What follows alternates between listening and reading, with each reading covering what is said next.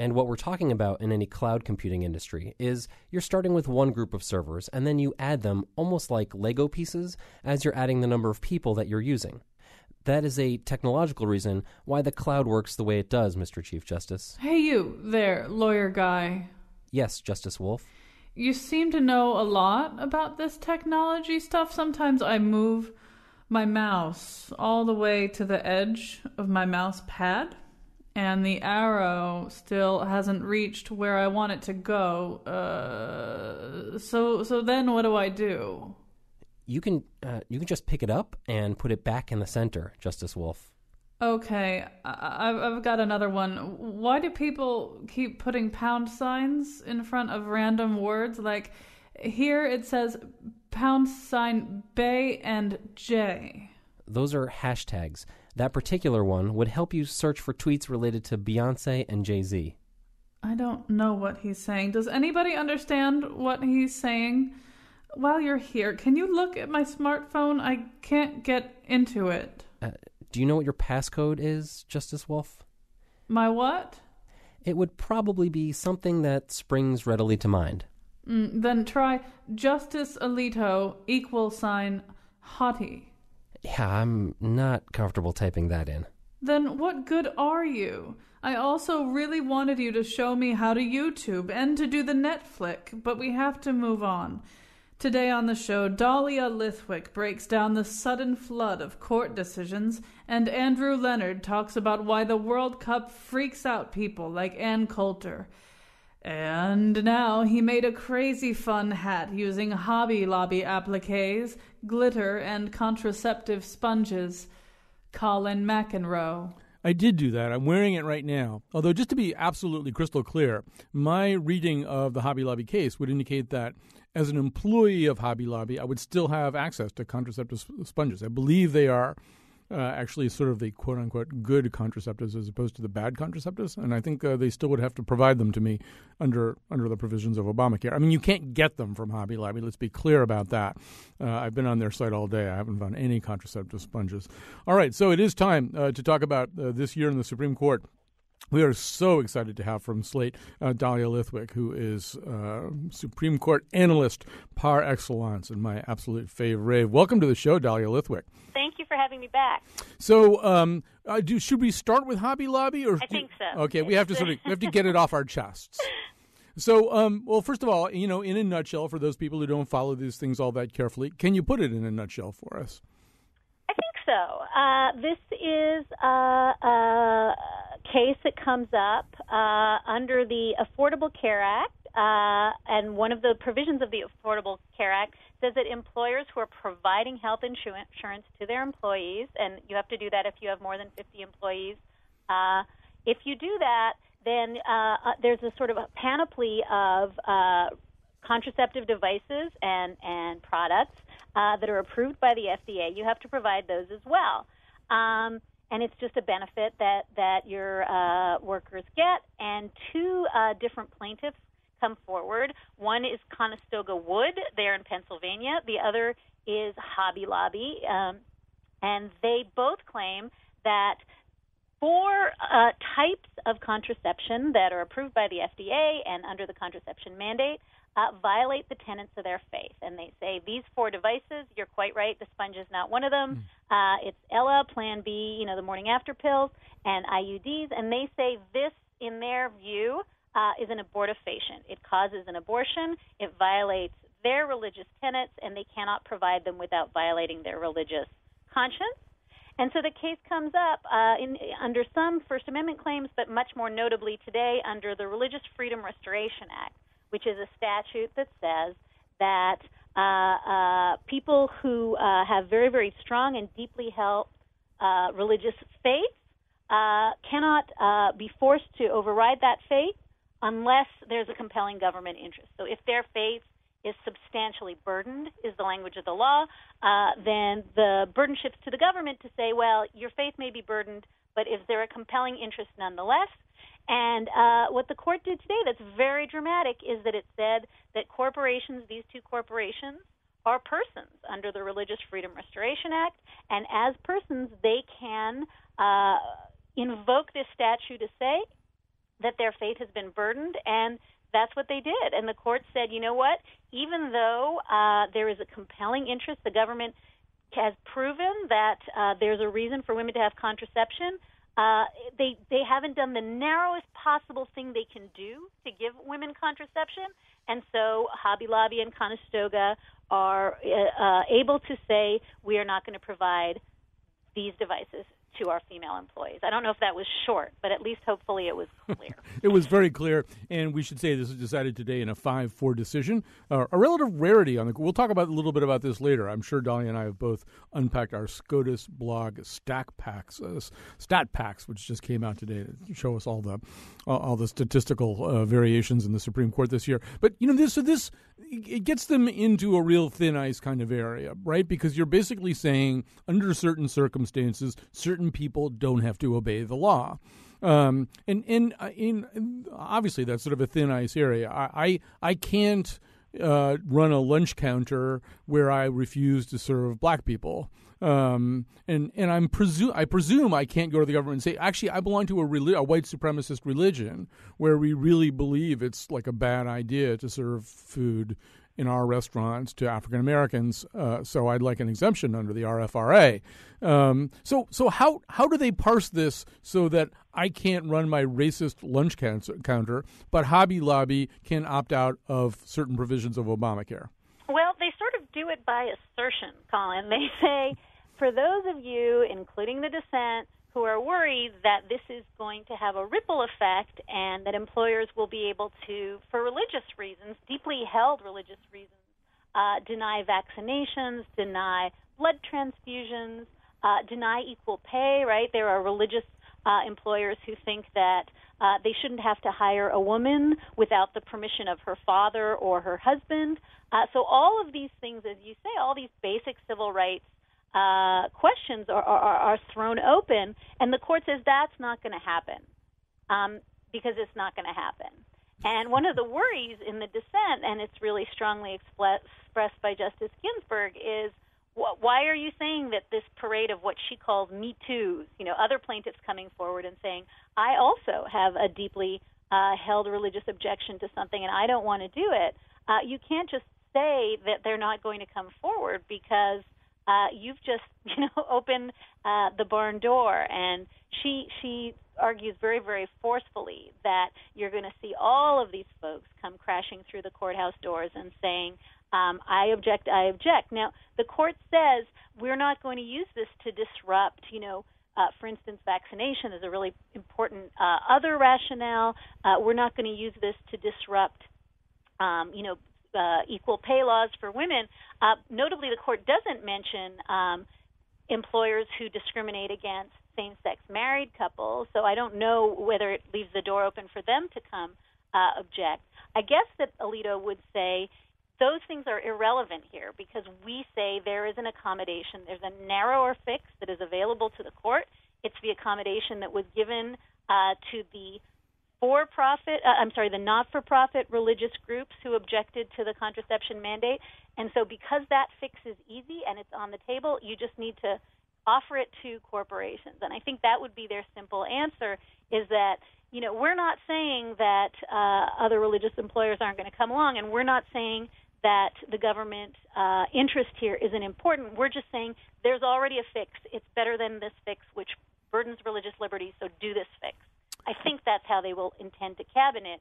But as you say, it's hard to imagine a world in which um, every single one of those employers does not have the ability to say, even though they're an, they're a, a for-profit corporation that does principally sexual, secular uh, uh, work, that this doesn't open the door for all of them to come forward with similar complaints. The other thing that they, the, another thing that they basically asserted, as I understand it in the opinion, is that somehow or other the government will be able to separate the sheep who have legitimate religious principled objections to, to something like this from the goats, people, you know, entities which simply claim that they that they belong to some religion or that they have some real religious basis when in fact they just really don't feel like following whatever the freaking law is. Right, and that's been a problem for me, at least with this case from the beginning, is that everybody stipulates from the get go we're not going to probe uh, the, the depth of the religious belief and conviction. It is not appropriate for courts to even engage in that kind of uh, you know, sorting. And and I think as soon as the court says we're not going to probe that, then presumably everybody's contention uh, has to be true. Now, as you said, the court says, well, that's not going to happen. There's not going to be a bunch of, of people using this as pretext. But it just finished saying it's out of the business of scrutinizing that. So it's hmm. really hard to know going forward uh, how the court is going to uh, separate the wheat from the chaff. And it's also really, really problematic if they are announcing that they don't think it's the, the province of the court to do that in the first place. Um, just very quickly, uh, as we wrap uh, up Hobby Lobby for now with Dahlia Lithwick from, from Slate. Um, the other thing that the court said, one of the many other things that the court said, was that uh, it would expect, I think, that the government, uh, the Obama administration in this case, would basically come up with sort of a contraceptive gap program that uh, if you uh, if you work for a place like Hobby Lobby and you can't get contraceptives that are uh, typically mandated by Obamacare, that somehow or other you'll be able to get them from the government through contraceptive gap, which I just made up. Yeah, no, I like that word. I mean, it, this is a problem, right? Because this is the court saying we're going to shuffle this onto the government to handle. Um, and as I said, they're handling it already with the Little Sisters and other uh, not-for-profits, and so we're just going to expand that uh, and have the government handle it for other folks. And of course, part of the problem is that that the same uh, Hobby Lobby that objects to uh, affording this themselves uh, may object to this accommodation. They may object to uh, the next thing. But it raises the question, and Ginsburg says this in her dissent very forcefully are we really going to say that now the government has to be the gap filler, and that if employers, for deeply held, uh, very, very serious religious reasons, don't think that women should be paid what men are paid, uh, that the government has to fill in the gaps? And so I think it doesn't solve the problem. It, it looks like it's solving the problem, but what it's doing is it's forcing the taxpayers to subsidize uh, the religious convictions of the business owner. Um, Dahlia Lithwick, uh, just uh, want to make maximum use of your limited time on this incredibly busy day for you. Um, one of the, th- things that happened this year that's kind of surprising, given the way that we understand or, or think we understand the overall tenor of the Supreme Court, is a, a lot of 9 0 decisions. In fact, 65% of the court's decisions this year, uh, 47 uh, by number, uh, were 9 0 decisions, which is uh, an unusual high. It's, it's up from the usual average. So what's going on here? Because we thought with this, and, and, recently the buffer zone, the abortion clinic buffer zone case was decided that way. Uh, recess uh, appointments was decided that way. Um, no cell phone searches without a warrant was decided that way. So what's going on? We thought these people were, you know, mad as as hens at each other. Well, it's, I, I tried to push a word out into the vernacular last week after the uh, abortion buffer zone case came out, and it was fauxnanimous. Yeah, uh, I like means, it. Which means it looks like it's unanimous because all the justices clearly agree on the outcome, but they don't really agree on how to get there, and they certainly don't agree uh, in vociferous and crazy ways. And so you have Justice Scalia ostensibly agreeing in the recess appointments case, but then writing just this lengthy dissent, uh, tearing the skin off Justice Breyer uh, for his reasoning in the case. Uh, same thing in the buffer zone case. You know, you have a, a strong, strong quote concurrence uh, saying no, you know this is wrong. You should have gone so much further. You know, overrule the other buffer zone case. Uh, but because the court all gets to the same place, uh, everybody signs on to the opinion. And I think one way to think of it, and I certainly walking into court this morning would have said that this just shows absolute masterful leadership on the part of Chief Justice John Roberts. I mean, he has long said that his hero is John Marshall. John Marshall was more than any other Chief Justice able to get uh, people to come together and to not sort of show the fractious political face of the court to the world. And so I think that there that is, and it really has been, uh, his approach. And you know, credit where credit is due. Uh, I think in the Obamacare case, that's what he did. He put uh, the reputation and the gravitas of the court before his own ideological preferences. So he's been known uh, to fall on the grenade and say, you know, maybe this is how I would pull the lever if it was just me, but I'm not going to do it because uh, the court has to operate in a way that is that transcends uh, certainly politics, but my personal politics. And I think he really did a lot of that uh, this term. I mean, this is an acknowledged an amazing number of unanimous opinions. I, I will say that one thing that's interesting, if you want to sort of think through this unanimous what it means, uh, th- this t- trend toward unanimity, is look at the Riley case. That's the cell phone search case that came down earlier last week, where the court, in a clarion voice, says, with no ifs, ands, and buts, that if the cops stop you and they don't have a warrant, they cannot search your phone ever. They can't look at the data on your phone uh, absent exigent circumstances. That's a unanimous decision. There's no cranky concurrence. There's no, but what about, you know, dissent flashed concurrences. There's just the court being clear. And I think if you compare that to some of the other cases we've talked about, the abortion buffer case, uh, um, and certainly the recess appointments case, I think it's clear that there's unanimity and then there's unanimity or what I call fauxnanimity. And I think you have to sort of recognize that sometimes the court is all agreeing on the on the sort of granular detail of what happened in this case, but they're ideological and political preferences could not be more divergent. Yes, uh, Justice Scalia in the buffer zone case couldn't come with come up with anything as catchy as hashtag fauxnanimous. Uh, he did say, "I prefer not to take part in the assembling of an apparent but specious unanimity." Right. Um, Right, and and also notice that word apparent, uh, uh, assembling, yeah. which is kind of a shot at the chief for pulling the court together. So it's not just a crack about the specious unanimity, but also a crack at, I think, the chief who kind of manages to Sherpa everyone into agreement over Scalia's sense that uh, this is, you know, a matter of principle that he dissent. Of course, he also is assembled into that little collective because he agrees too. Right, and th- this is sort of a I forget where I read this, probably in one of your pieces, but um, this has also been an interesting year. I mean, as you say, Justice Scalia is is unique in his ability to issue these fulminating, smoking, fire and brimstone concurrences. Uh, con- he's he's angry with things that he actually agrees with, uh, but angry on some basis. But it seems as though this year I've seen some shots coming back at at Scalia. I think. Uh, Justice Kagan's had one, and Justice Roberts. I mean, they sort of now write back to him a little bit and and, and kind of make fun uh, of his extreme language.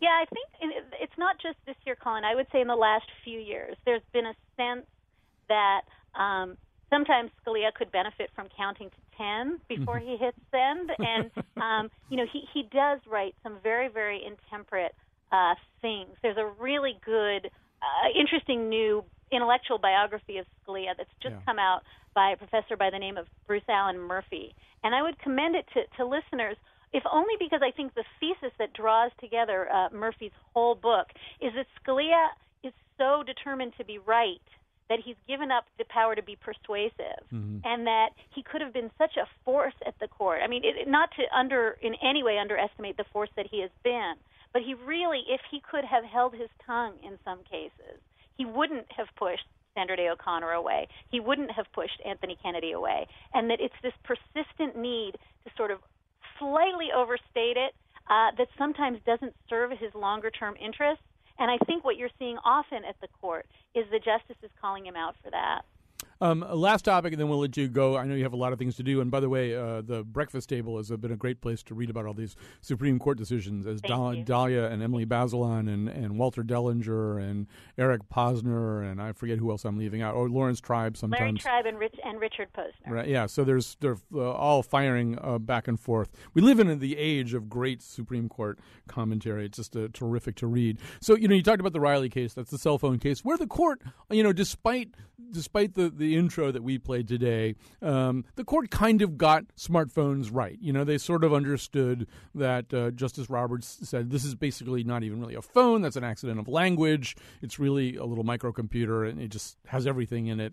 You can't treat it like the other contents of one's pocket. That seemed to show some some understanding, at least, of what, a smartphone is. Although Justice Breyer, I think, did say that he couldn't get into his because of the passcode problem. But anyway, um, but you know, there's been this little tenor, Dahlia, in the court or in people observing the court this year as they tackle some of these technologically driven questions uh, about you know whether or not this group of superannuated people has a real grasp uh, of the technology. Uh, um, somebody made actually a kind of mashup from the Aereo case of all the uses of the word cloud, which I've had Chion Wolf set to music. We'll just play it real quickly for you here. Like the cloud and uh, the Dropbox and the iCloud. So do the iDrop in the cloud. cloud cloud lockers such as the cloud. In the cloud, cloud computing, cloud computing, cloud computing technology, cloud computing, cloud computing, cloud computing's cloud lockers. The term cloud, cloud locker, cloud, the pure cloud. Cloud computing on the cloud, putting it over the cloud. Yeah, but it's not. It's not. It's not. Been done by the cloud, the cloud computing industry in the cloud. We won't play the whole thing for you. You get the. Uh, but so they're saying cloud a lot. They know. They know that that's an important word. But they, they have been sort of characterized, Dahlia, as as techno fogies. You know, who who really are not going to be up to the standards of some of these technologically complex cases that come along here in the digital age. Uh, how do you process that question? Three years ago, I would have been the first one making fun of them, and I, I was the first one making fun of them. I mean, there were some cases. There was a pager case, Quon, where they were so terrifyingly clueless that there were tears pouring down my eyes. Um, but you know, I, I actually feel like they're they're getting, getting a little bit short shrift here. I thought that they did very well in Aereo, and I think uh, the decision in Aereo uh, suggests that they kind of know what's going on. Uh, you know, to greater and lesser extents, actually, uh, Justice Sonia Sotomayor has proven herself to be pretty darn tech savvy and and and very uh, has great facility with the language around it. Um, I will say this about Aereo. I think the reason that they got Riley right is a they get it about cell phones. They all have cell phones. They have one in their pocket. They all keep a lot of private embarrassing stuff on their phones. And they understand in a deep way that your cell phone today is what the framers would have thought you kept in your desk drawer at the founding. Done and done. Uh, and i think that that's clear to them. I think aereo was much harder in the way that the betamax case was difficult napster is difficult. All these cases where they have to project forward about new technology is very difficult. But in fairness if you look at the fallout just in the tech world from commenters around Aereo, they don't agree on anything either. And so it seems to me that this is not a case about failing to understand technology. I think this is a case that is about failing or trying not to fail in an understanding of what future technologies you're quashing when you say I'm putting Aereo out of business today. And it just seems to me that that isn't a referendum on the court getting it. The court tries very hard to get it, and they indeed say, again, argument by assertion, this isn't going to impact cloud computing. This isn't going to impact uh, all these new tech startups. Of course, it's going to impact them, and the court is worried about that. But I just think I'm not completely comfortable ripping the court for being very, very nervous about the possibility of uh, either shutting down huge uh, technological innovation in the future that they can't understand because we don't know what it looks like, uh, or alternatively allowing a lot of stealing, uh, which will shut down other things. So it seems to me that I think the court gets it about technology. I think they cannot do any better than the rest of us at predicting what technology is going to look like down the road.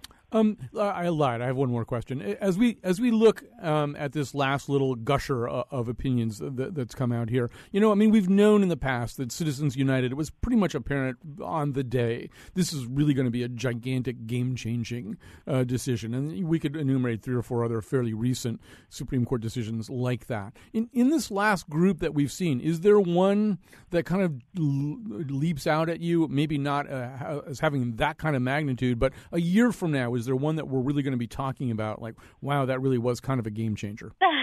Having just given you a soliloquy on the dangers of making predictions about the future. Right. Um, I think I would say uh, watch this Harris v. Quinn case, which mm. is the other case that came down today, and it has to do with public sector unions.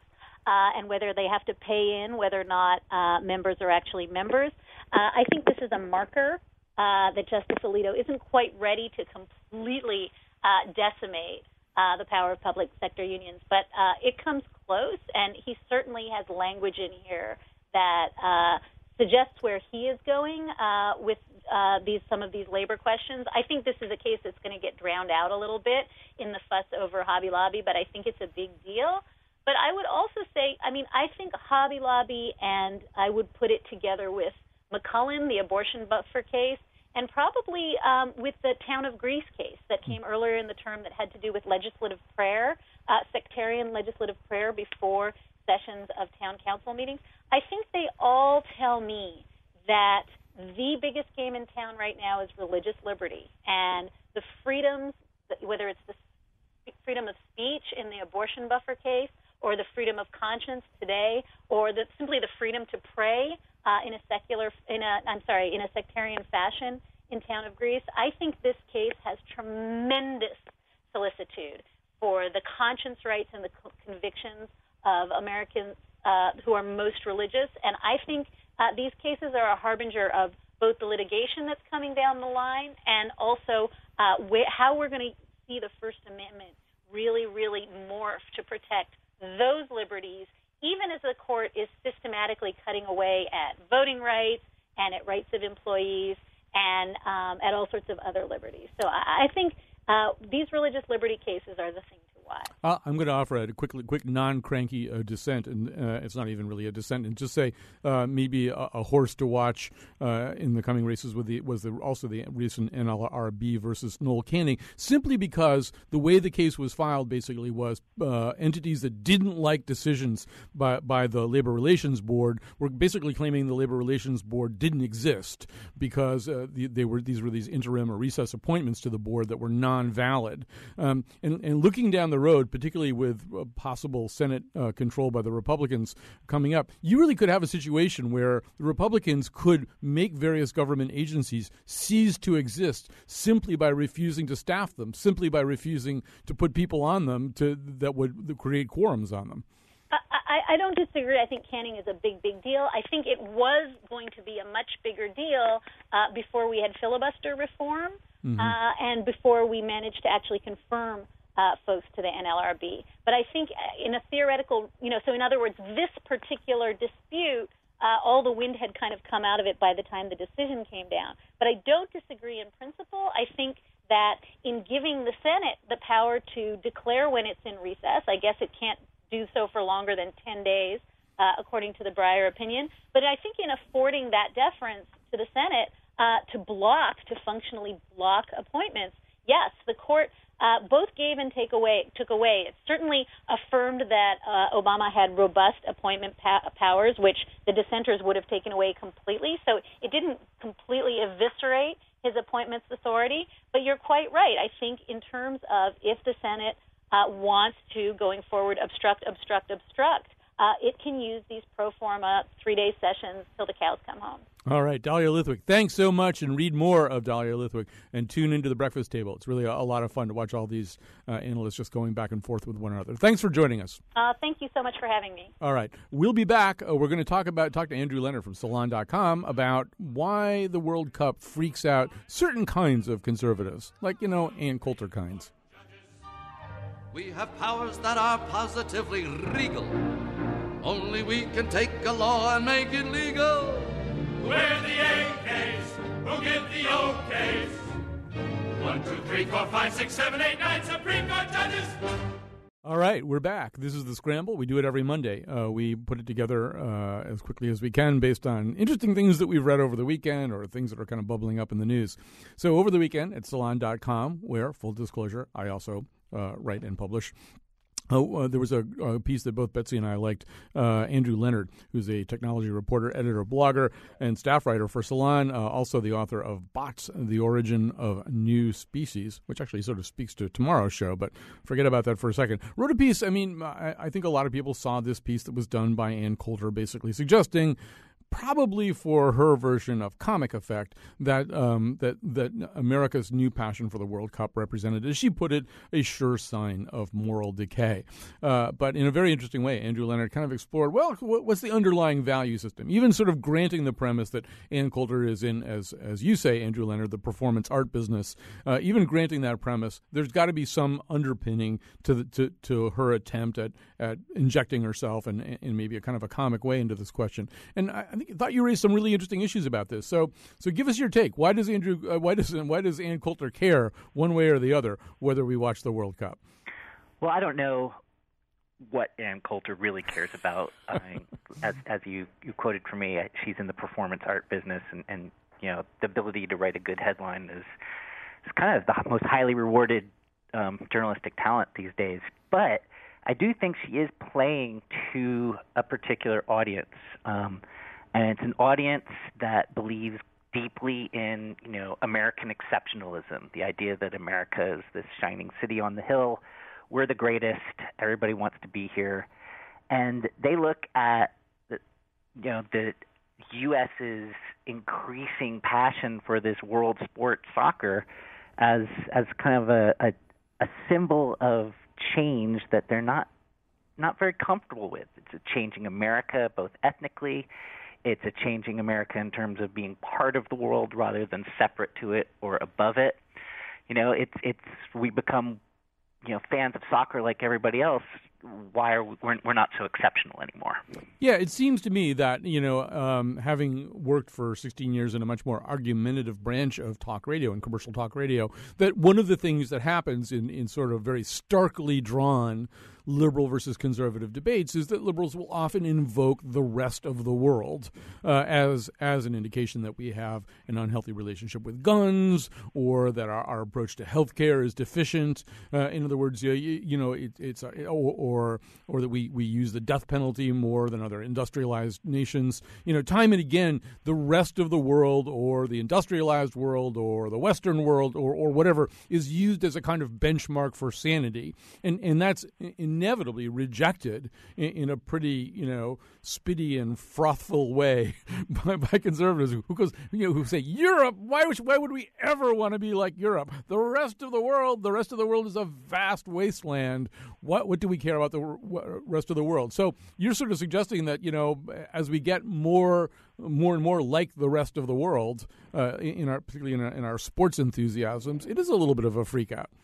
Yeah, I think so. And I mean, uh, when Coulter tied it in the end of her piece to changes in immigration law, she was making a direct call out to people who are worried about this kind of white America being overrun by immigration from people who don't speak English, share traditional American values. I mean, that was just a direct xenophobic, you know, call to arms. And you know, to people who feel that way, it's it's got to be a little strange to see, you know, television ratings shooting up or your Twitter feed becoming completely overwhelmed with people talking about the World Cup or just seeing pictures of masses of people gathered together to watch these games out in public. I mean, that wasn't happening 4 years ago, 8 years ago, 12 years ago. It's it's a real change and it sends a big symbolic message that America is changing. And, you know, the kind of if the essence of conservatism is you, know, you want to hold on to the values of the past and and not you know change too fast that that's going to be destabilizing. You know, and I do think that one of the things we've seen, as you say, uh, these television ratings are kind of booming up there, somewhere between, depending on whose numbers you believe, it's either 18 to 25 million people uh, watch that the U.S. Portugal game.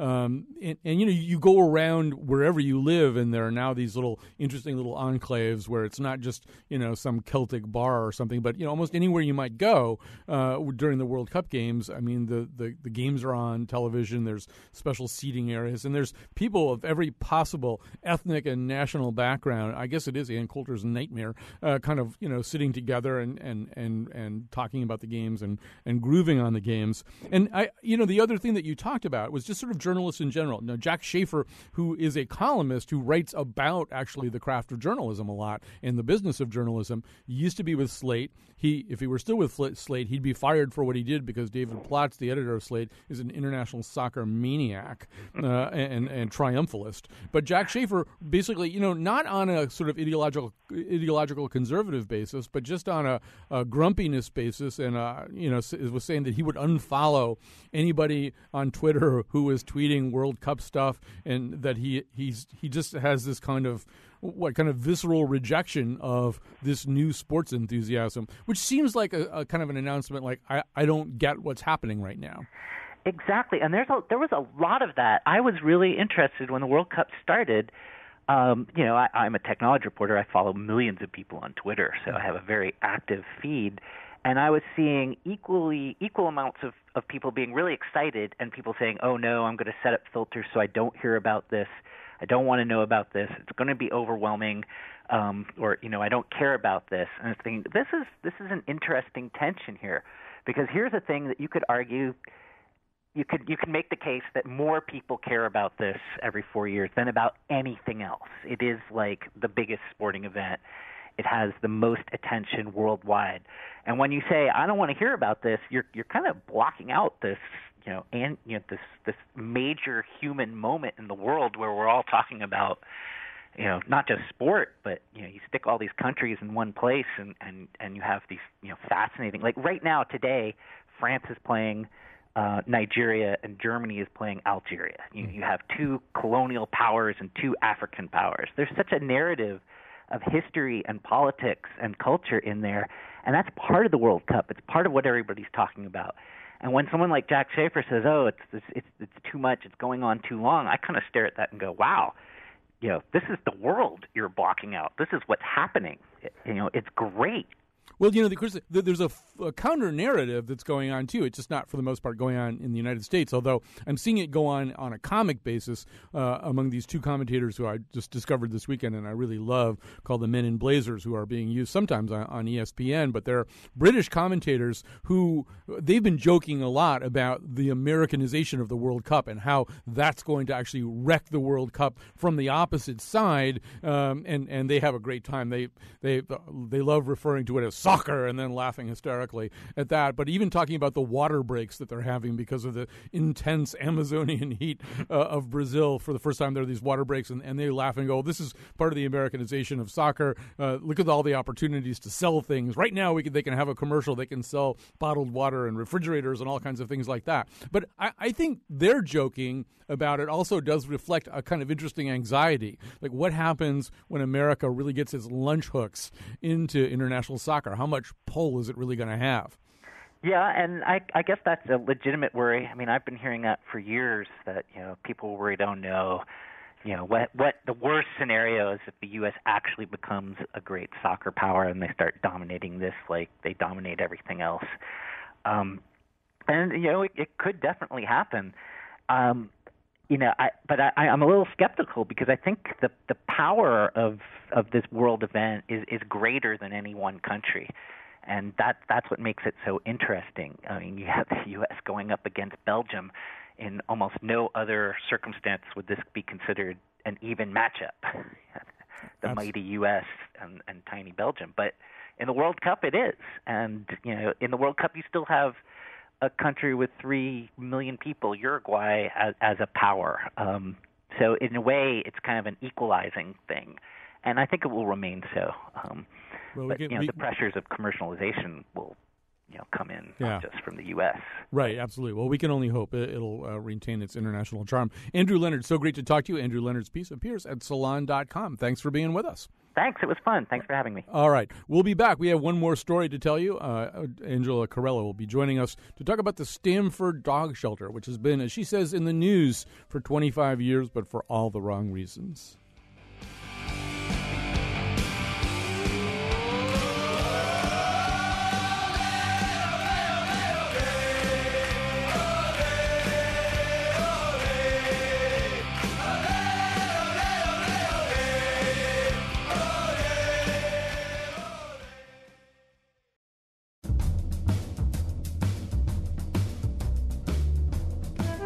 Hey, Ann Coulter, I promise a compromise. We'll get really involved in the World Cup, but withdraw from the International House of Pancakes. Today's show was produced by Betsy Kaplan and me. Our interns are Allison Ehrenreich and Brittany Hill. Greg Hill appeared in the intro and tweets for us at WNPR Colin. The part of Bill Curry was played by Miguel Herrera. For show pages, articles, and the Faith Middleton Show staff's delicious recipe for Brazilian nut cup, visit our website, WNPR.org. On tomorrow's show, are we counting on technology to fix everything? And now, back to Colin. Uh, and by the way, I just wrote those announcements that she read, and the mistake was mine. Uh, Lily Tyson, our fabulous intern, is also here, and I believe having a very positive impact on our show, even as I speak. So we have one last story to tell you. Uh, it is uh, the story uh, of the Stamford Dog Shelter. And joining us now is Angela Carella. She writes a column for the Stamford Advocate called uh, Here's the Thing. And unlike the rest of uh, us columnists, she goes out and uh, deeply reports on her columns, which I discourage her from doing. It makes the rest of us look bad.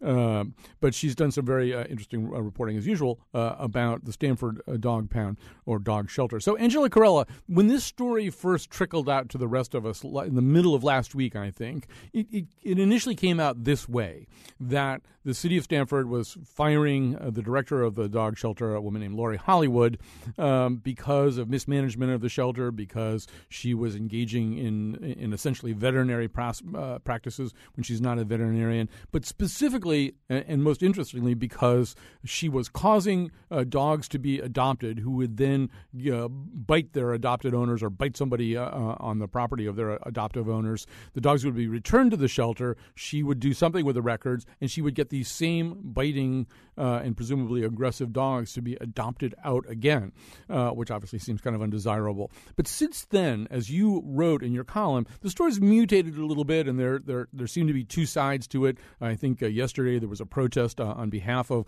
Lori Hollywood. So so tell us how that story is changing now. Well, Colin, I think what's happening in Stamford has happened in, I know it happened in Bridgeport a few years back and other cities in Connecticut and elsewhere where the um, with the recession and budget cuts over the years, many times um, municipal shelters are underfunded. So volunteers step in, and what appears to have happened in Stamford is the volunteer role grew. Um, the shelter director needed their help, took their help, and as what the mayor of Stamford has said, their role may have overgrown its bounds. So now in the protest yesterday, they're saying Lori did right by the animals. We helped her the city did not. And here we are, you're, you're blaming her for doing what the city could not do. And um, there's so much to it over the years. The Stamford shelter was so badly underfunded that, you know, they um, the, the state tried to shut it down. It tried to arrest the then animal control officers for failing to file state paperwork. There were cockroaches in the dogs' bowls in the morning when the animal control officers came in. There were feces trapped in all the broken concrete in their kennels. It became so bad that um, that when Dan Malloy became mayor of Stamford in 1995, when he was running, he said he would fix it. In 1998, he did. He repaired the building. He hired more animal control officers. But at that time, 1998, I don't know if you remember um, Richard Johnston, the man yes. who was in charge of uh, Connecticut Humane Society. He sold the property that housed the um, Connecticut Humane Society office in Stamford for almost 100 years to a housing developer, and he made a lot of money for the society. And he promised he would reopen another Stamford shelter. He never did. It's a very populous part of uh, Connecticut down here, a ton of pets. Um, a city, Stamford's now the third largest city in the state, and it has a very transitory population, which means pets get surrendered a lot. That's who he used to take in. And now they all went to the shelter. So after 1998, when Malloy did fix it up and hire more officers, it started the downward slip again. But the volunteers took a greater role, and they did a lot for the pets. Um, they would raise money to get them microchipped. They would buy them food. They would get, pay for their medical care. They would showcase them for adoptions. You name it. You know, people love animals, and they took good care of them when the city wasn't doing it. And now they feel that Lori's being punished for using their help, for doing everything she could do, um, for you know trying to rescue these pit bulls.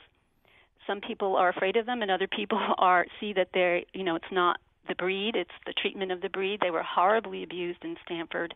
They were found tied and um, bullet holes in them and starving all over the city. And people um, opened their homes to them with the volunteers' help. You know, um, as in your column, it's sort of clear that if you go back decades, there have been sort of two consistent concerns, two overriding concerns about this. One of them is rabies. This goes back to the time when there was decades ago uh, right. a little bit more of an outbreak, a little bit concern uh, over rabies. And and as you say, at one point the state really cracked down on the Stamford shelter because they weren't filing the requisite paperwork about rabies, which is obviously always a, of paramount concern. And the other one is the one you're talking about right now, fighting dogs, basically. Right. And and so one of the things that you you chronicle in your column uh, is how in the in the 90s, even as fighting dogs and and therefore the abandonment of fighting fighting dogs were kind of on the rise, the city was actually cutting down on its number of animal control officers. So Right. the, the shelter had more difficult dogs to deal with and fewer trained trained and paid professionals to, to deal with that. And then, as you say, Malloy kind of bumped things up uh, in in '98. But so, what about now? I mean, first of all, I think everybody thinks of Stamford as this you know kind of economic miracle city compared to a lot of other uh, Connecticut cities, a city of white gleaming office towers. Uh, and and so, I mean, I I don't think people think of Stamford as a place where there's a lot of fighting dogs and stuff like that. So is that is is it really still a pretty significant problem there? It's, I would say it's less of a problem than it was then. I think it's lessened, and people have been successful in changing minds about pit bulls. But it's a city; it has all the problems that the other cities have, Bridgeport and Hartford and everywhere else. Probably on a smaller scale, and probably with the greater mix of wealth and you know the the other side. It's it's it's the have and have-nots. It's the it's the headquarters of have and have nots. But the have not side, where there were fighting dogs, where there were criminals who were breaking in to the shelter when um, the animal control officers confiscated their dogs and stealing them back. Um, that all happened. That is lessened, but the dogs are still out there. The dogs are still being abused. I don't think any breed is more abused than the pit bull. So the volunteers and the public kind of opened their hearts to these dogs, and now you see them in neighborhoods all all over. Some of them have made terrific pets. So there are people out in the neighborhoods who've been calling the paper who say they feel betrayed by what happened at the shelter because they were depending on the shelter to turn over into families good pit bull, pit bull mixes, and other dogs. And that happened. But then what about these ones with the histories of biting and aggression whose histories were whitewashed? So there's that feeling. And then there's the loyalty of the volunteers who saw firsthand all the good work that was being done. They're all now stepping forward for Lori Hollywood. They're, her lawyer is, con, you know, trying to convince them to come to court in two weeks when she has to go to court. There's a very strong feeling about all the hard work she did and all the hard work they did, not just for pit bulls but for other dogs. Yeah, but those dogs are still out there. I don't think the fighting is as much of a problem. Crime in Stamford is not what it was in the 80s and 90s. It was a pretty bad problem then. It's much much better now. So it is kind of a changed city, but it's a city with a lot of pets. Yeah. You know, Um, there's the transitory population, people coming and going. They surrender them. Old folks die. They they leave them. Um, the criminals who had their dogs and got sent to prison ended up there. It was a, a, a very strong mix, but um, there, those so the loyalties are on both sides. Well, I mean, in, in uh, Angela, and I should have mentioned at the beginning, she was Lori, the Lori Hollywood, the former director, was not only fired but arrested. And and so, were you able? Do you, do you feel like you have some clarity on this question? It's a pretty serious allegation that that dogs who went to adoptive homes and bit people came back to the shelter and were kind of reprocessed uh, with maybe kind of their their records cleaned up a little bit or something, and sent back out, uh, Yeah. despite the fact they were dangerous. That's a pretty serious allegation. I mean, do you feel like you have clarity on on how valid that is? Well, um, we're waiting for the investigation to conclude. It's still ongoing, but um, the um, Department of Agriculture, their State Bureau of Regulation and Ins- Inspection, sent apparently sent Hollywood a letter in 2008 and again in 2011, telling her to stop. Um, um, placing dogs with a documented history of aggression. One of them ended up in Naugatuck and bit somebody. So the state was tracking this all the way back to 2008, and we know that from what's been released from the investigation to date.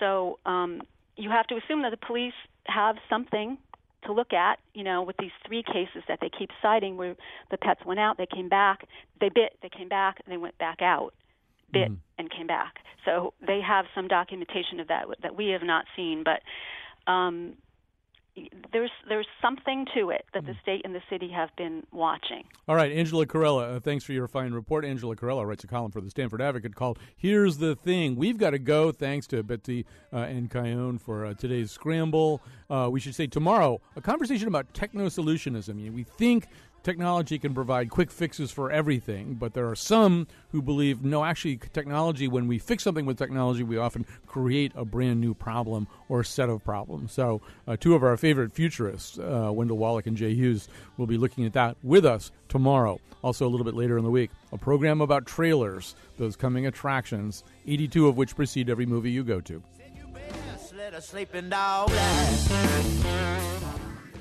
Chief Justice Coulter, what do you think? Americans don't like it, and this effort to foist soccer on us is like trying to get us all to use the metric system, which they have been doing my entire life, and I'm sorry we still use inches and we use Fahrenheit. I was asking if you wanted to recess for lunch.